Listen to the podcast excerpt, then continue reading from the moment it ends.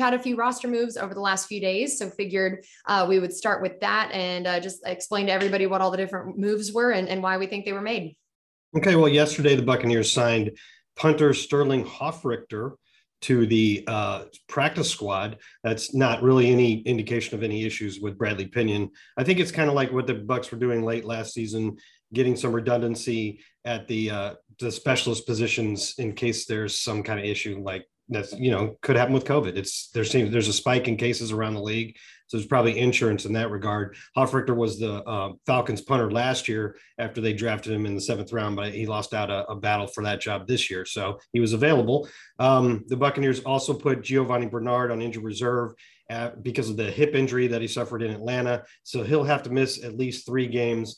And uh, to help with the running back depth, we haven't announced it yet, but the Buccaneers are about to announce that they've signed Kenjon Barner, who we've had before, to the practice squad. He's also a potential option in the return game, uh, although Jaelon Darden is back. So, uh, you know, it's that's obviously his job, but it's some redundancy there. And we let go of John Hurst on the practice squad. So I think that's all of it right there.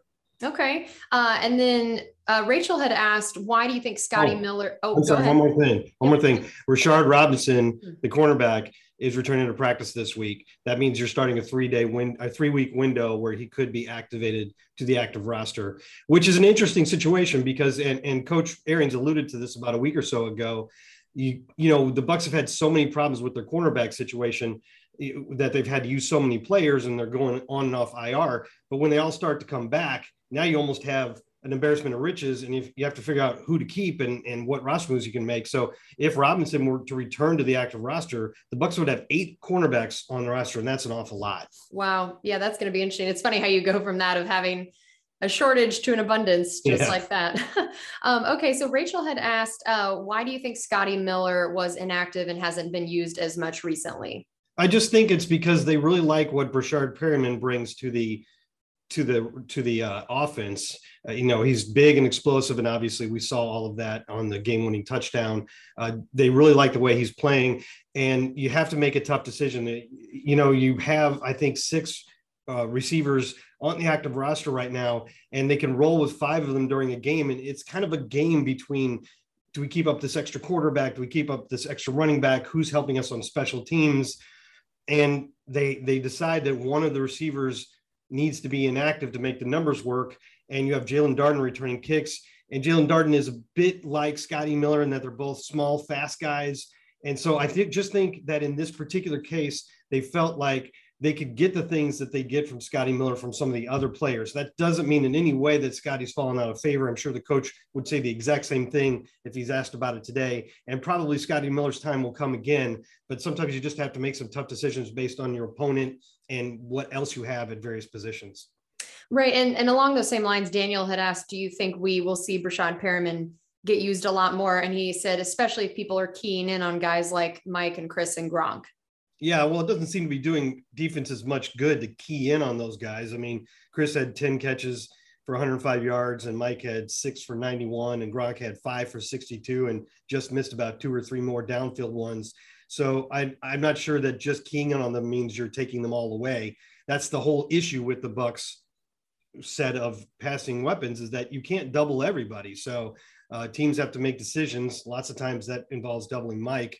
Uh, but I think Breshad Perriman will just play more simply because they like what he's doing as the third receiver. And so, you know, right now, at least, and possibly longer, the team was without Antonio Brown, who's their obvious third receiver. So they like what he's doing in that role. They like what Tyler Johnson's doing in, in that role. And Tyler actually played more snaps than Breshad last year. So as I keep talking about this, it's clear it's just an embarrassment of riches. So yes, I think Breshad will continue to play a significant amount but there's just so many mouths to feed that you know it's hard to predict from one week to the next. Uh, yeah, and we had a couple different questions about the Saints matchup. One was uh, just about what the game plan is to beat them, and one is, uh, do you think we have a um, better chance against them now due to health things than we've had in, in certain games previously of just where we stand with our roster now um, yeah. and especially compared to theirs and their injury situations. Yeah, they the, the Saints have really gone through a bad patch with injuries. I, I would say that theirs have probably been overall worse than the Buccaneers. The Buccaneers issue has basically been that they've been concentrated in the secondary, and that's been you know led to all that shuffling. But at some of the other positions, like offensive line, as an example, the Bucs have been very fortunate. While the uh, Saints, who always have a great offensive line, have had to deal with the loss of one of their guards, Andrus Peat. He's out for the year and they they spent several games without both of their tackles, Terron Armstead and Ryan Ramczyk, both of who have been Pro Bowlers or All Pros. So they've had to go through a lot, but they are starting to get healthy, and um, they got a bunch of guys back last week, including uh, I can't remember all of them, but they got a bunch. Of, well, Alvin Kamara was the main one. They got a bunch of them back last week, and they played last week without three guys who are on the COVID list, including Mark Ingram and Cameron Jordan. And those are big, big, important parts of what they're doing. But they should be off the uh, off that list in time to play the Buccaneers. So they've been through a lot, but they're actually starting to get pretty healthy right now. So uh, you asked me about the keys. I think to stop to doing better against them it's different than the last time we played them because we started out with Jameis Winston as a quarterback and then played most of that game against Trevor Siemian. But now it's now it's uh, Taysom Hill, and the problem with Taysom Hill is he's just really a difficult guy to tackle. He's doing amazing things on the ground. We saw what how much that could hurt with Josh Allen trying to play against a quarterback who will take off and, and rip off 20 yard runs here and there. And so I think the key is figuring out how to keep Taysom Hill from hurting us with his legs. On offense, even though the Saints have one of the best defenses we face all year, uh, we just put up 488 yards against the number one ranked defense in the league. So I'm confident in our offense being able to move the ball and score against any defense. It's just can we keep Taysom Hill in check on the other side of the ball? Okay, and then uh, we had um, oh I lost it. All the comments kept rolling. Somebody was asking. I was trying to find the name of who it was. Um, oh, there it is. Uh, Daniel had asked, uh, "Do you think that um, Ke'Shawn Vaughn will see more playing time now with Gio going on IR, or do you think that it means Rojo will get a few more snaps, or just kind of where where you make up for the loss of of Gio in the running back room? Uh, before you found it, I was going to guess that the name was Daniel based on the preponderance of questions from Daniels uh, in most weeks here. Um, I don't think that that Gio's move to IR is going to lead to a huge uptick in snaps for um, for Ke'Shawn Vaughn because what we're talking about replacing is Gio snaps, and he wasn't getting a ton of snaps anyway. He was getting some in third downs, probably like 10 a game.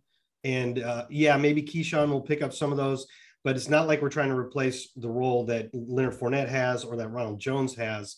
So I don't see why the Buccaneers would get away from their their same basic rotation with the backs, especially because of how well Leonard Fournette is playing, and because Leonard quite frankly, has been awesome as a third down back. He actually leads NFL running backs in receptions right now. Um, so there's not a whole lot that you really have to replace there. Uh, but it does mean, of course, that I don't think we have to worry. Ke'Shawn has to worry about whether he's active this week or not. You know, he's kind of been up or down. So that's good because he'll he'll be available to potentially get in the game on offense. And he's also been a pretty decent special teamer. He's been a pretty good gunner for us. So, you know, I, I don't think it makes a huge difference in his role, but hopefully he'll get some some chances. Okay, and we'll close with this. Stephen asked, How many Pro Bowlers do you think we will have this year and who? I hate this question. How many should we have? How many do I think we'll have? I think we have a better chance. You know, famously last year, uh, the Buccaneers won the Super Bowl and only had one Pro Bowler, Jason Pierre Paul, that tied for the fewest Pro Bowlers that a Super Bowl champion has ever had. But you hope that that Super Bowl exposure for the Buccaneers and you know all the all the uh, primetime games the Bucs have had the last two years will lead to our players, our really good players, being more in people's minds. Um, I think the most likely and obvious one is Tom Brady. I, I don't think he's going to miss the Pro Bowl again this year. He's in the running for MVP at this point. Um, ah, it's so hard with all the great receivers in the league to predict if Chris or Mike will get in. Um, I think that's going to be tough. I'm hoping this is the year that one of our offensive linemen breaks through. Maybe Ali Marpet, maybe Tristan Wirfs. Donovan Smith has certainly had a Pro Bowl caliber season. Uh, and then on defense,